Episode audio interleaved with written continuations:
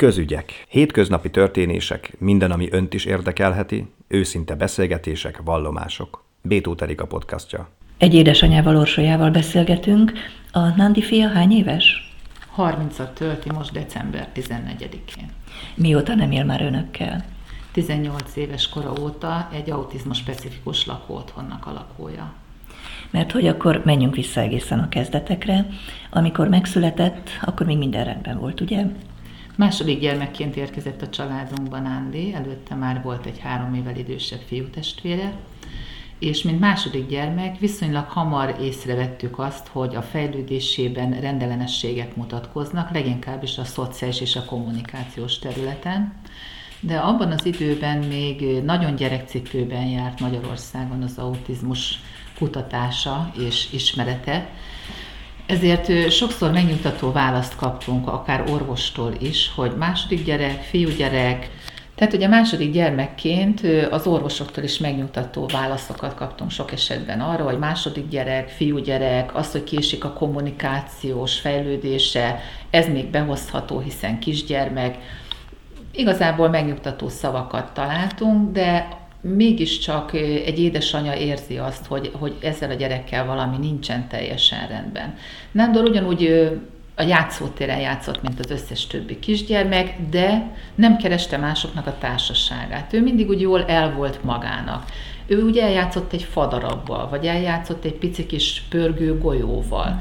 Tehát látni lehetett azt, hogy, hogy nem teljesen úgy viselkedik, mint a társai. Olyan kis belső világa hm. volt. Igen, így, így ez megfelelő ez a megfogalmazás, és egy rádió műsor alkalmával figyeltem fel arra, hogy pont az autizmusról beszélgettek szakemberek, és olyan tünetegyütteseket véltem felfedezni az ott elhangzottakból, hogy felkerestem akkor az Autizmus Kutató Intézet, intézetet, és kértem tőlük a gyermeknek a vizsgálatát, mert hogy gyanítottam, hogy esetlegesen az autizmussal állunk szemben. Ezt követően természetesen megtörtént Nándornak a vizsgálata. Ekkor hány éves volt?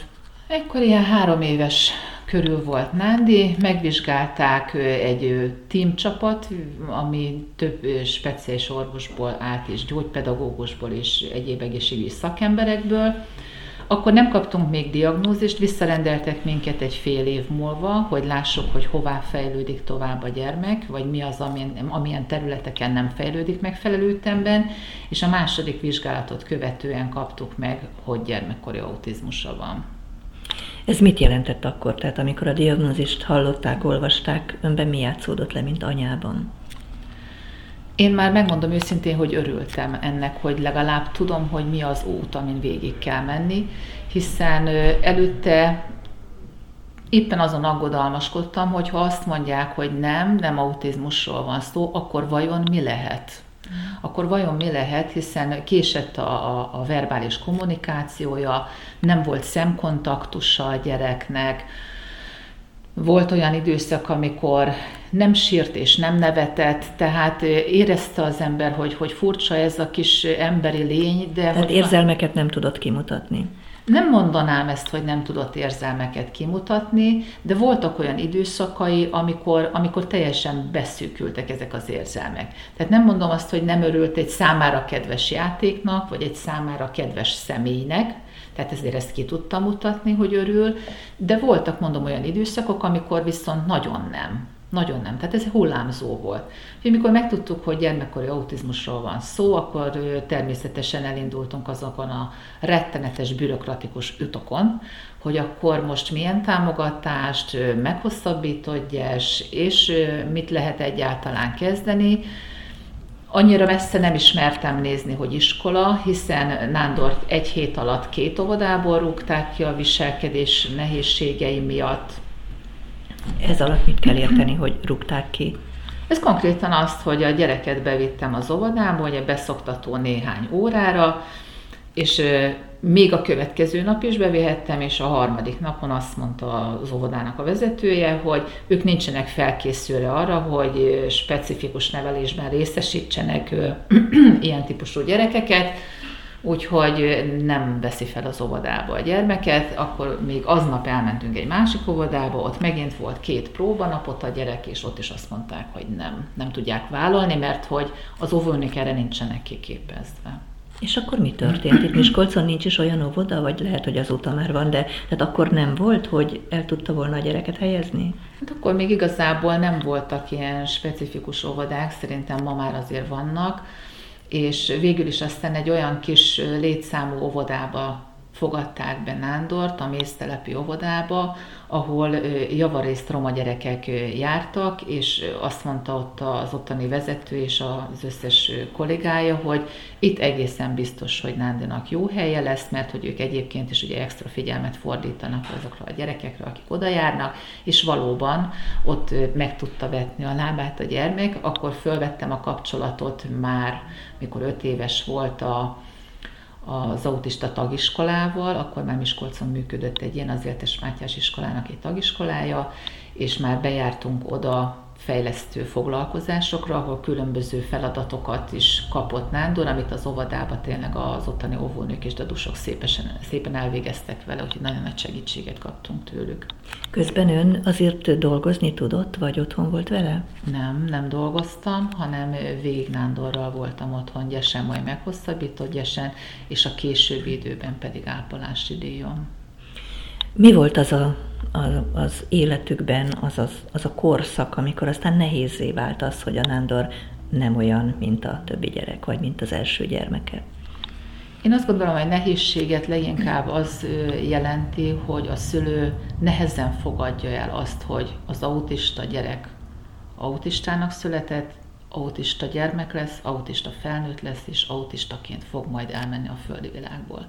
Tehát mindaddig, amíg, amíg a szülő, a környezet, a rokonok nem tudják elfogadni azt, hogy ez egy, ez egy végleges állapot, addig folyamatos a gyerekkel való konfliktus is. Tehát amikor az ember már képes azt elfogadni, hogy ez egy más út, és máshogyan kell viszonyulni a gyermekhez, ahhoz, hogy ő a lehető leginkább fejlődjön és, és értékes társadalmi lényé váljon, addig nagyon-nagyon sok probléma van. Ezt én azt gondolom, hogy a gyerek is érzi az elégedetlenségét a szülőnek, hogy milyen szép ez a gyerek, de kár, hogy nem olyan, mint a többi. Ugye ez nagyon sokszor elhangzik, akár nagyszülők szájából is, hogy hát én nem tudom, miért ilyen ez a gyerek, nálunk nem volt senki ilyen. És addig, amíg ez a szemlélet nem változik meg a közvetlen környezetébe a gyermeknek, amíg nem talál elfogadásra azt, hogy igen, ő máshogy fogja a villát, ő máshogyan ő sétál, ő máshogyan ad, ad jelet annak, hogy örül vagy bánatos, addig bizony folyamatos a konfliktus. Tehát kell, hogy kialakuljon az a fajta megnyugvás és békesség, a környezetében, ami valóban elősegíti az ő fejlődését. Óriási kontrasztot vélek felfedezni onnantól kezdve, hogy igen, igen, elfogadta az ember. Ez nem konkrétan beletörődést jelent, vagyis hát a beletörődésnek egy, egy pozitív fajtáját. Hogy képes vagyok arra, hogy elfogadom őt amilyen, és látom az ő értékeit, és ezeket erősítem, és ezekben őt erősítem, és onnantól kezdve szinte, szinte meg, meglódul a pozitív irányba való viselkedése a gyereknek is. Önnek ezt mikorra sikerült önmagával így elfogadtatni, ahogyan most mondja, hiszen nagyon szakszerű, amit most mond. Én azt hiszem, hogy Nándor addigra már lehetett ilyen 7-8 éves ilyen 7-8 éves lehetett, amikor voltam egy olyan autizmussal foglalkozó konferencián, ahol lehetőségünk volt az előadókkal, külföldi előadók voltak, és sokkal, de sokkal előrébb jártak.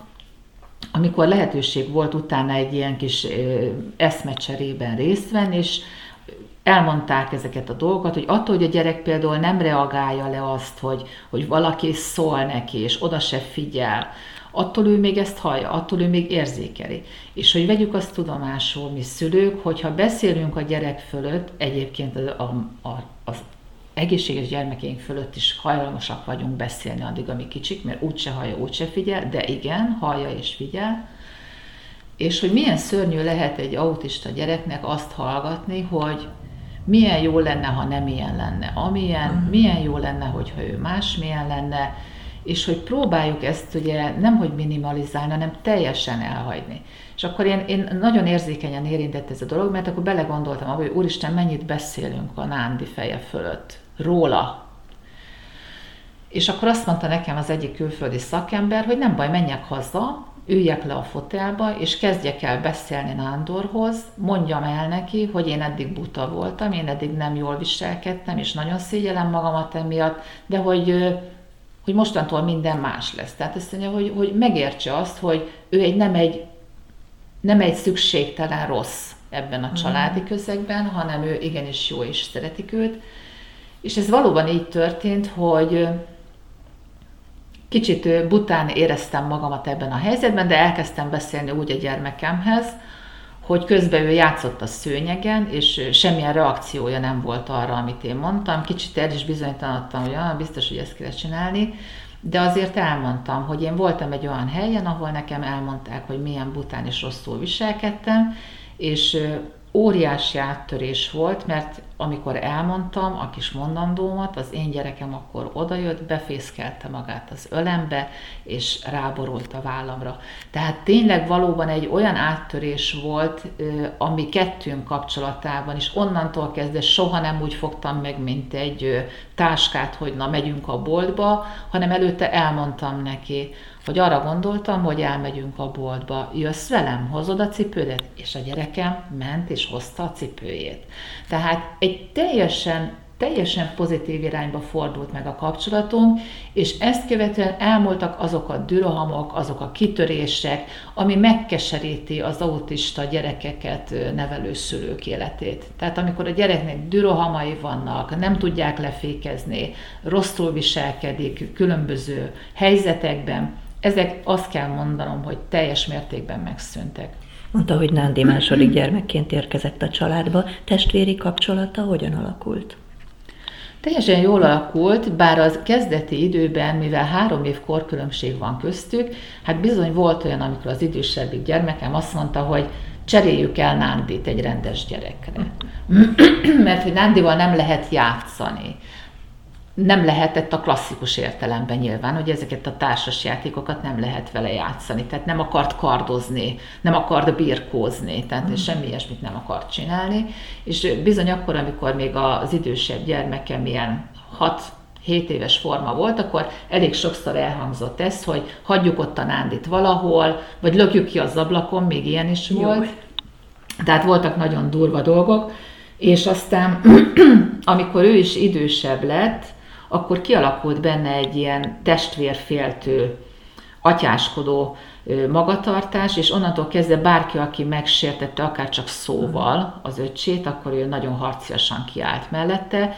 Viszonylag hamar hamar felelőssé vált. Tehát azt kell mondanom, hogy a sérült gyermek testvérei hamarabb felnőnek, tehát hamarabb megértik a felelősséget, hogy vigyázniuk kell a testvérükre, és ezt látom olyan családoknál, ahol fiatalabb a, a, a normál gyermek, tehát az átlagos gyermek, és idősebb az autista gyermek, ott is kialakul egy ilyen atyáskodó. Tehát, hogy a fiatalabb gyermek atyáskodik az idősebb gyermek felett.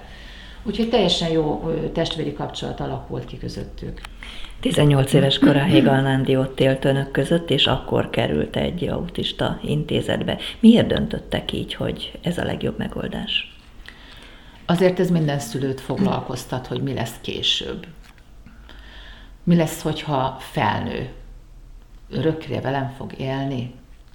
Az az én jövőképem, hogy hajlott hátú idős emberként húzom magammal a szintén hajlott hátú idősödő gyermekemet ez a jövőkép nekem ez nem fért bele. Tehát mindenféleképpen abban gondolkodtam, hogy valami olyan biztonságos, védett helyet találjak számára, ahol őt a társadalom gonosz tagjai sem fogják kicsúfolni, kinevetni, megvetni amiatt, hogy ő más hogyan viselkedik bizonyos helyzetekben, és egy alkalommal figyeltem fel erre a felhívásra, hogy Balmazújvárosban az Angyal Liget lakó otthon épül, ami kifejezetten kislétszámú, autizmus specifikus lakóotthonnak épül. Akkor vettem föl velük a kapcsolatot, Nándor akkor 17 éves volt, ott elmondta a kuratóriumnak a vezetője, hogy ő maga azért fogott bele ebbe, mert neki is van egy autizmussal élő gyermeke. Ez még szimpatikusabb volt számomra, hogy itt nem egy gazdasági, üzleti vállalkozásról van szó, hanem valóban érintett szülőként próbál segíteni sorstársain ez a hölgy. És gyakorlatilag végig kísértük az lakóotthonnak az épülését, Nándorral oda kiártunk, megnézte az alapoktól a tetőszerkezetig, sőt választhatott apartmant magának. A háttere az volt, hogy az idősebb fiam akkor már egyetemre járt Debrecenbe, és azt a tanácsot is kaptuk akkor egészségügyi szakemberektől, pszichiátertől, hogy ez egy nagyon megfelelő időszak arra, hiszen Nándor azt látja, hogy az idősebb fiútestvér is egész héten valahol mm. van, és hétvégén tölti a napjait a családban, tehát ez egy nagyon jó minta előtte, hogy amikor a fiúk felnőnek, akkor ez így történik. Tehát gyakorlatilag a beköltözése a lakóotthonba 18 éves korában azt kell mondanom, hogy zöggenőmentesen ment részéről engem nagyon megviselt. Tehát engem nagyon megviselt, mert más az, amikor a fiatal ki akar repülni, mm. meg más az, amikor a szülő kirepteti. Na de hát ő mindent megtett, amit tehetett anyaként, és hát azt hiszem ez volt a legjobb megoldás. Gondolom, hogy most már az évek múlásával ez igazolódni is látszik, ugye? Így van, hiszen már ugye több mint 10 éve él ebben a lakóotthonban, ami egy 12 fős lakóotthon, tehát tényleg egy nagyon nagy családinak lehet mondani, hogy azt a közösséget, ahol él, védett munkahelyük van, dolgoznak, nemezvirágokat készítenek, különböző ajándéktárgyakat, tehát nem azzal telik a napja, hogy tényfereg valahol egy udvaron és csak megőrzésben részesítik őt, hanem ténylegesen munkavállalóként dolgozik, hasznos tagja a mi társadalmunknak. Én magam visszatérhettem a munkavilágába, én is hasznos tagjává válhattam a társadalomnak, nem segélyeken élek és támogatásokon, tehát azt gondolom, hogy ez a legfontosabb, hogy mindenki élhesse a teljes értékű életét. Bétó Erika beszélgetését hallották.